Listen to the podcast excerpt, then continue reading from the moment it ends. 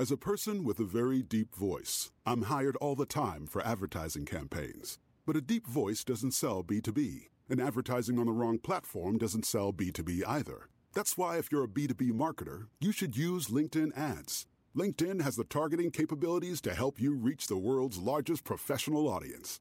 That's right, over 70 million decision makers all in one place. All the big wigs, then medium wigs, also small wigs who are on the path to becoming big wigs. Okay, that's enough about wigs. LinkedIn ads allows you to focus on getting your B2B message to the right people. So, does that mean you should use ads on LinkedIn instead of hiring me, the man with the deepest voice in the world?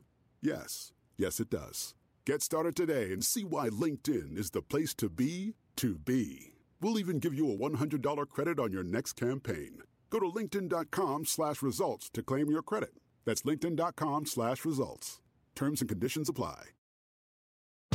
Sports betting is sweeping across the country faster than the coronavirus, and Wagering Week is your antidote. I'm Tom Martin, and I'm a veteran sports analyst and respected sports handicapper who helped build ESPN's brand. I've been recognized and awarded by Pro Football Weekly and Gaming Today magazine as the honest handicapper. Let the other guys give you the same old boring sports talk with the same tired storylines. We'll give it to you straight here every Friday on Wagering Week. Don't gamble with other podcasts. Let Sports Garden Network's Wagering Week help your bottom line. Welcome to Too Many Lawyers. I'm Royal Oakes. And I'm Connor Oakes. And uh, my gosh, uh, how uh, are you handling this? Is the question. Uh, we are now, I think, on day 21, just Yeah. about three weeks of the national shutdown. The consensus being that March 16, Monday, March 16, was the first day of the shutdown. yeah, and we're taping this on uh, Sunday, uh, on March uh, I guess it's April the fifth. fifth. Oh my goodness, I got to get my months right. so uh, Sunday, uh, April five. I, to kick things off, um, we really kind of like to know how you're handling this, and uh, let us know. We, we've got a got a uh, an address you can send an email to. It's called Too Many Lawyers Podcast at Gmail. That's Too Many Lawyers Podcast at Gmail. The two and Too Many Lawyers is T W O. Uh, how you doing? We will not read your names unless you specifically say, "I want you to mm, read what I sent you and give my name." So uh, the default setting is whatever you send us. Uh, if if we Highly think- anonymous and secret. Absolutely. If we think uh, folks would be uh, interested to hear your feelings and views and how it's going, we will read it. But again, not unless you give us your name, will we identify it. You. I, the reason I'm kind of interested in this, Connor, is I, I think people are of two minds. On the one hand, everybody recognizes how bad this is. I mean, we are just buffeted by bad news. I mean, your your family, your friends, you could get this. Maybe you, Yeah. we've already gotten it. You don't know what the course of the disease might be. On the other hand, I think a lot of people are thinking, well, mm, I'm getting through this. You know, remote work uh, isn't ter- maybe I'm even getting more work done now before there's no commute time and so on. And so for me, I, see how awful everything is. I also feel maybe a little guilty. Oh, about- yeah, about seeing any silver lining. Yeah. and, and I don't know. I'm just how do people feel? I mean, do you feel stoic or scared, or do you feel depressed or broke or Yeah. worried about going broke? Is the glass half full somehow? I hear stories about that sort of guilt all the time, and it's fascinating. If you're a spouse of someone who's a front you know, line healthcare worker or another essential uh, job, Right. and you're sitting at home benched on Zoom meetings with your Microsoft Teams windows open, uh, writing TPS reports and punching the clock, making the same amount of money you were making before, and nothing really has changed that much for you, you can feel a lot of guilt, as as I have sitting in my office. I mean, for me, my uh, the the staff the, that I work with in par- in uh, in Texas, my paralegal specifically, he's still in the office. Wow. They don't have a work from home set up from him in Texas, and we haven't been able to coordinate it and make it happen. So it's almost like a survivor's guilt kind of thing. Absolutely. I feel like the, the benefit of being able to work from home and so many other people are out there on the front lines. That's it's it's a it's a you're right, absolutely of two minds. The fact that my life has become easier and less stressful at work in many ways because everything's canceled and put on hold. Of course, things will come crashing back, you know, like a wave, I'm sure later. But at the moment, it's such a bizarre moment of being held in stasis. Yeah, well, Nothing's we- happened yet, but we know bad stuff is gonna happen. It's coming. And, and they're saying, you know, talk about what's that T.S. Eliot poem? Uh, that April is the cruelest month. That's Ah, what we're being yeah. told. April is going to be the cruelest month. So yeah, please share your thoughts with us. Uh, how you how you doing? How you getting through this? Hopefully, Two- we can alleviate at least some of that guilt by having a helpful podcast that people can enjoy and be informed by. Especially the last couple of weeks, we've had some pretty informative stuff about uh, you know your job and your rights on the job. And I think today we're going to add on to that with some news and also uh, talk about unemployment, how to apply for unemployment Yeah, insurance, yeah. how it's going to work, and, and how the unemployment system might want to change as a result of this sort of a pandemic emergency. So, too many lawyers podcast at Gmail. Please uh, share your thoughts with us. Let, us kick it off. Let's get to the issue. I mean, it's the issue of the week, of the month, of maybe of, of the decade. Unemployment off the charts. Yeah, you'll I mean, this is just amazing. You'll see it on Twitter and elsewhere if you find it, and we'll put a link to uh, the the viral tweet of the of the chart uh, in the show notes, so you'll be able to click on that link and just jump right to the tweet. But it's amazing. It looks way worse than Al Gore's hockey stick graph. Right? We've got 6.6 million people who made It's made like somebody took a hockey stick and hit all of America over the head with it. exactly. We've got 6.6 million unemployment claims last week alone. And the Department of Labor has kept track of how many people have applied for unemployment every week since 1967. And when you look at the chart of it, it goes up and down and up and down and up and down. And this is seasonally adjusted. It just goes up and down because the economy gets worse and better. And then it hits last week and it doubles. And then it goes higher and higher and higher and higher. And we are currently sitting more than seven times higher than we have ever been before. This is seven times higher, and we're at 6.6%, uh, sorry, 6.6 million people unemployed. Today, as of today, the even less rosy prediction for the upcoming fiscal year, that is, sorry, the upcoming quarter of a year, in the upcoming quarter of a year, it is predicted, the Fed and others have said, we could have between 30 and 32% unemployment. And That's, when you that's think about- unfathomable. Yeah, it's amazing. And when you think about it, kind of bringing it down to the personal level, uh, jobs are such an amazingly uh, important, integral aspect of our lives. And the idea of losing a job, there's the lead up when you're thinking, oh, well, what's going wrong here? Things aren't too hot at the office. Maybe Yeah. I'm going to lose my. What is that going to mean? I've got a family, uh, uh, kids, obligations, and then it happens. And then and talk about a blow to the ego. Talk about you know, will we have enough food on the table? So, and that's one of the things that you know when the the sociologists and the politicians try to figure out what to do about welfare and, and about the safety net. I think the smart ones recognize that a- job is a is a hugely important thing in people's lives, and if there's any way we can encourage people to get back in the saddle and get back, you know, whether it's through workfare or whatever, you know, that Clinton pushed in the '90s. So that's that's the traditional notion of how important it is.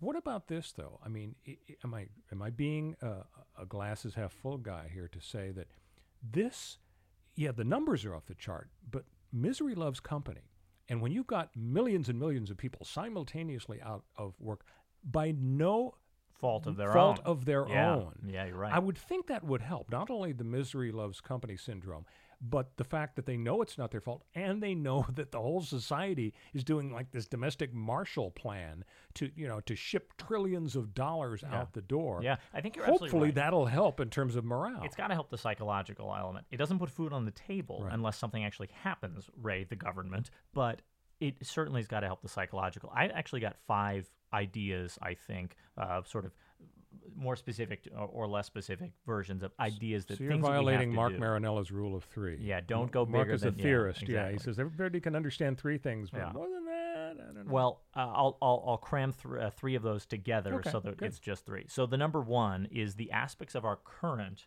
uh, unemployment system that people might not know about or that need a change. One, right now with unemployment insurance, there's a one week waiting period where if you get laid off through no fault of your own and thus you're eligible for unemployment, you have to wait a week before you can apply. A week is too long in a pandemic. We're talking no food on the shelves, uh, you know, basic services unavailable. You need to be able to apply for unemployment the first week.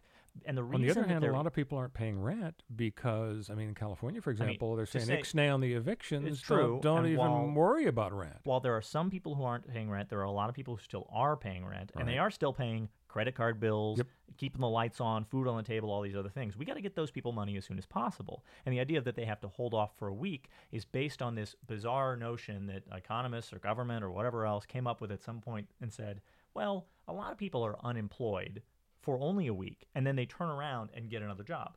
They got laid off because their company went under, but Right. they're eminently employable. There are jobs available, blah, blah, blah. But with a pandemic economic shock that's saying there are no jobs available, and the reason that that person got laid off is because all the companies are going under and nobody's Mhm. putting food on the table, then you're not likely to turn around and get another job within a week and not need unemployment. So that week week waiting period is totally inapplicable to a pandemic and is probably just a bizarre holdover left over from an older era, and it should go. In my opinion, I don't think that that part of the law exists for any good reason. All right. And in this scenario, it's actively terrible. So- Connor is economic czar. Point one. What's Point point two? Uh, two, there's a work search requirement for unemployment. And at, right now, a lot of work searching happens in person, even if much of it also happens online Right. and on the phone. It's really hard to search for and apply for jobs and actually make that process happen. I think that the work, work search requirement Don't you think they're going to relax this stuff in Oh, this yeah, pandemic I think they emergency? should, but they haven't yet. Oh. So they, they really should be doing this stuff, and it should have been in our first economic stimulus bill. It wasn't.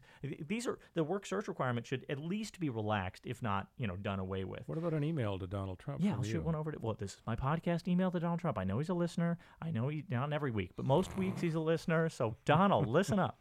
Nancy too. Nancy Pelosi, she's also listening. The the last one is something Too many that lawyers is fake news. Uh, What was that? What was Was that? that somebody as a special guest? Yeah. So work sharing programs. Not everybody's heard of work sharing programs. California has one. Not every state has one. Right. But the uh, uh, National uh, uh, Employment Law Project highlighted this in a recent post on their website. They said, "Hey guys, we should all be paying attention. If you don't know about whether there's a work sharing program, or if you have a, a an employer, if you're an employer and you employ people, you might not realize that this is an option that exists. You could go to the government and apply for a work sharing program and say, government, please." I don't want to fire everybody. I don't want to lay them off. How about if I cut people's hours by between 0 and 60%, percent mm-hmm. and I cut more than 10% of my workforce's hours in this way, I can apply for this program and get they can get unemployment insurance that covers partial unemployment insurance that covers the missing hours. That way I can cut multiple people's hours but keep them all on my health care plan. And that's the most important thing of course because being laid off and losing your health care that, that's the nightmare right now. The Right. absolute nightmare in a pandemic emergency. We all need health care. So if you get laid off, you lose your employer provided health care, you're screwed. A work share program allows people to, to share that burden and have their hours cut, get money from the government instead of from their employer. So their employer doesn't go under while they're doing this, but they keep everybody on the health insurance plan. So if you don't Good know ideas. about work sharing programs, shout it from the rooftops. Talk to your boss. Ask them, do we have a work sharing plan? Should we get one? Please don't fire Bill and Sally and me. Instead, share the work between the two or three of us that remain or whatever else. All right, good ideas. Uh, when we come back, we're going to get the rest of uh, economic czar Connor's idea Got a lot uh, of 'em. solving this unemployment issue. Uh, and when Hope we come didn't want back, to talk this episode. Now, actually, well, what I am going to mention when we come back, in addition to finishing off your list, we're going to clear up this uh, rumor that COVID 19 causes insanity because there is evidence that it actually does uh, here in Los Angeles. We're going to get to that when we Can't wait. return on to. Hey, America, Christopher Hahn here, the Aggressive Progressive Podcast. What is with the president and the right wing echo chamber encouraging these AstroTurf protests against stay at home orders around the country? It's ridiculous and it needs to stop. Check out the Aggressive Progressive Podcast wherever you download podcasts.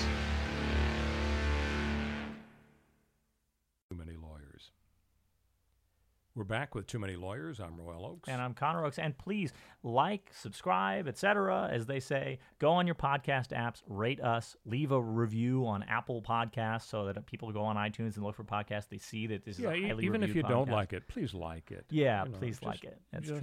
And if you're gonna thing. leave a review, hey, leave us a negative review. Why not? It's uh, you know, no news is bad. news. It's like an Uber news. driver. Please give me a two. Uh, Just give me just two any- stars yeah, is all. So we, before we get to Connor's um, economic solutions, uh, yeah, uh, COVID nineteen causing insanity. Will you be the judge as to whether it causes insanity? Okay. Um, actually, it wasn't Los Angeles. Uh, I made a boo boo there. It's outside Seattle. A boo-boo. So Alberto Alejandro was arrested after his pit bull dog was driving erratically. And you say, well, Royal, what's You mean going on? driving on the Well, I'll, I'll explain. Alejandro was in the passenger seat there in the front seat Mhm. with his foot on the accelerator, but Daisy's paws were on the wheel. The, Oh the my cute God. little pit bull dog. And when he was arrested after the erratic driving, um, Alejandro claimed to the officer he was teaching Daisy to drive. Now, here's the possibility: could it be COVID-induced insanity? I'm dro- I'm going insane being stuck in the house, but I haven't put the dog in the driver's seat yet. I'm voting not for COVID-induced insanity. I think this is a pre-existing condition. I'm problem. voting for I think uh, the comorbidity of uh, COVID nineteen uh, cooped up insanity is alcoholism. We're all hitting the bottle pretty hard Oh, because well, there's not a now, lot else to do. Alejandro, he wasn't going to bother me, af- but now he's going to sue you. hey, Connor. I'm thinking eh, maybe if eh, he's you're out. You had a couple of drinks. You're driving yourself and the dog around because you make bad Mm-hmm. How decisions about a couple of life. pints? a couple of pints. Uh, I don't know where you got those pints. Quarts, I mean. Well, uh, yeah, I meant court. well, uh, liquor stores are still an essential business, so they're open. Oh, that's yeah, right. it's pretty good. So he's driving around, drunk as a skunk, and the cops go whoop whoop, pull him over. What are you doing out here? You're weaving all over the road. He scoots over to the passenger seat and says, "Look, it was Daisy. It wasn't me." Mm-hmm. I mean, that is the most likely explanation to me. Very probable. So, um, I, we we do want to yell and scream about insider trading, but first, uh, I want Connor. uh, Yeah, I got a to- couple more to ideas. polish off One, the economic ideas. we don't have a national paid sick leave program. Congress uh, went on a recess, which was insane, by the way, that they would just go on their scheduled recess for three weeks in the middle of the worst pandemic crisis in the U.S. history, maybe back till 1918, but probably worse than that now. Certainly for the economy, it's worse than that now because we're also more, so much more interconnected.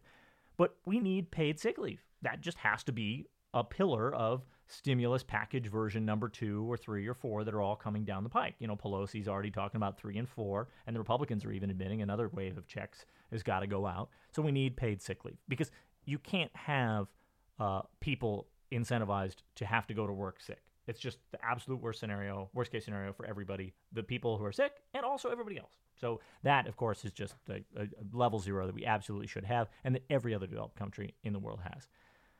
The final issue that what you should remember is if you work and you get pay stubs, or you have pay stubs on a, a computer program, you should print them out yourself. The National Employment Law Law Project points out that if everybody's businesses businesses are getting shut down and everybody's applying for unemployment insurance, mm-hmm. the EDD needs to go and verify how much you used to get paid. And they do that by checking your pay stubs. And if your company is shut down, especially if you work at a small business with like a single employer, if that guy's in the hospital or the program's down, the IT guy's in the hospital, and the program won't be coming back up and you can't access your pay stubs online, you've missed out on a chance to prove to the unemployment uh, oper- you know, uh, unemployment insurance division of the government, I can't remember what EDD stands for. If you can't prove to them how much you made with your pay stubs that you're saving or printed out, you're screwed. So All you right. need to. So these are that good ideas. out. You got some good ideas, and if you were the czar, uh, I think it makes sense. Thank you. But but here's here's the problem I have, and let me be devil's advocate in, in terms of what other people are saying about the economy.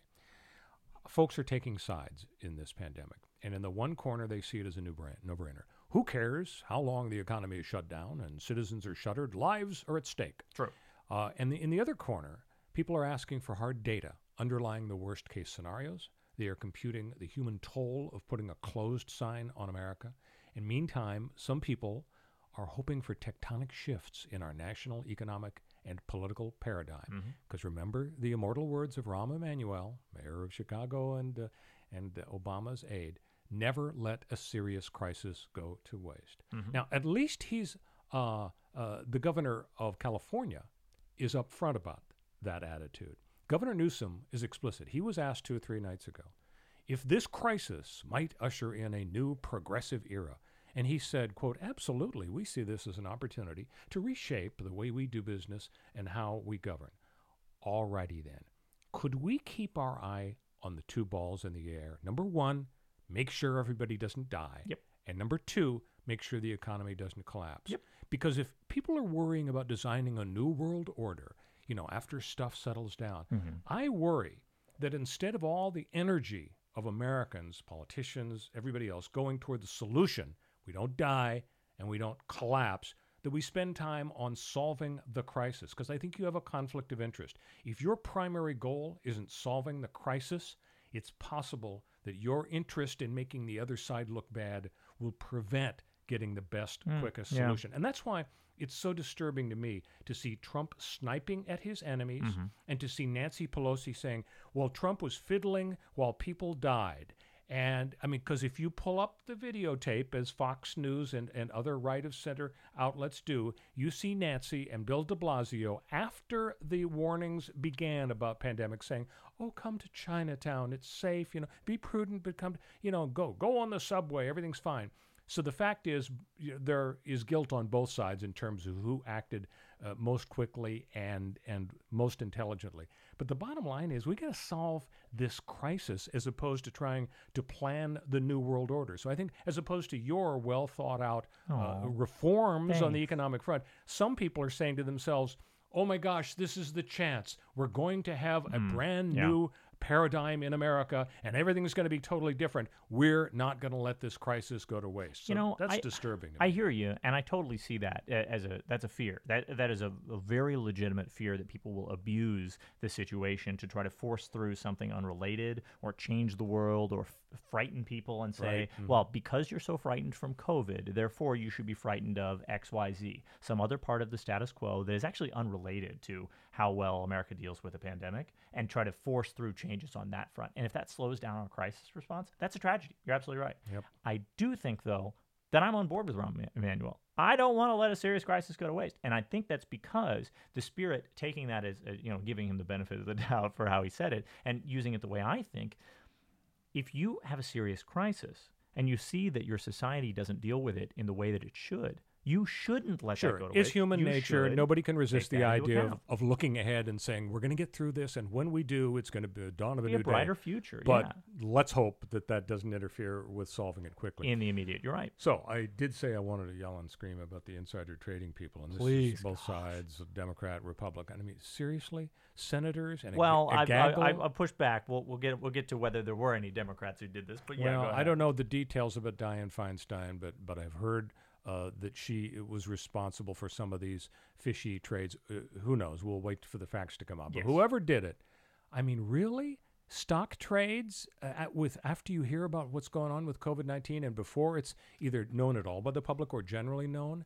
Based on the looming pandemic, you start doing stock trades. I mean, even if it wasn't illegal insider trading, were these creeps totally tone deaf? Yeah. And I guess the investigators Just the idea that they thought that they could get away with it and that no one would notice that I, Jenny Loeffler, whose husband is the uh, CEO of the New York Stock Exchange, by the way, so inherently there's just no way he doesn't get inside information from his wife. But that really, that to me highlights. Everybody looks at that and says, "Oh my gosh, there's no way he doesn't get inside information from his wife." Uh, do you think that there are? If you think that these people will share with their spouse something, they will share with their friends who stand to make millions of dollars. There's always insider trading going on. There's no way to stop it except to do what a lot of people are saying we should be doing right now, which is a ban on senators playing the stock market. Yep. You shouldn't be able to buy and sell stocks if you're privy to national security top secret information. You're Makes like, sense. eh, come on. It, to me, the uh, a lot of people say things like, "Well, if you can't buy or sell stocks, um, you're just impeding these people's ability to uh, make money."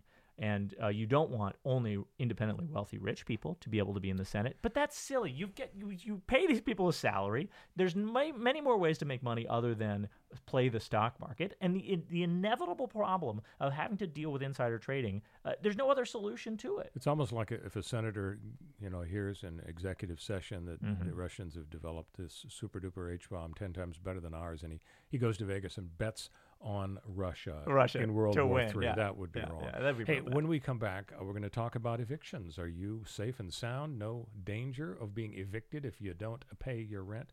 We'll get into that and more on Too Many Lawyers. Stick with us.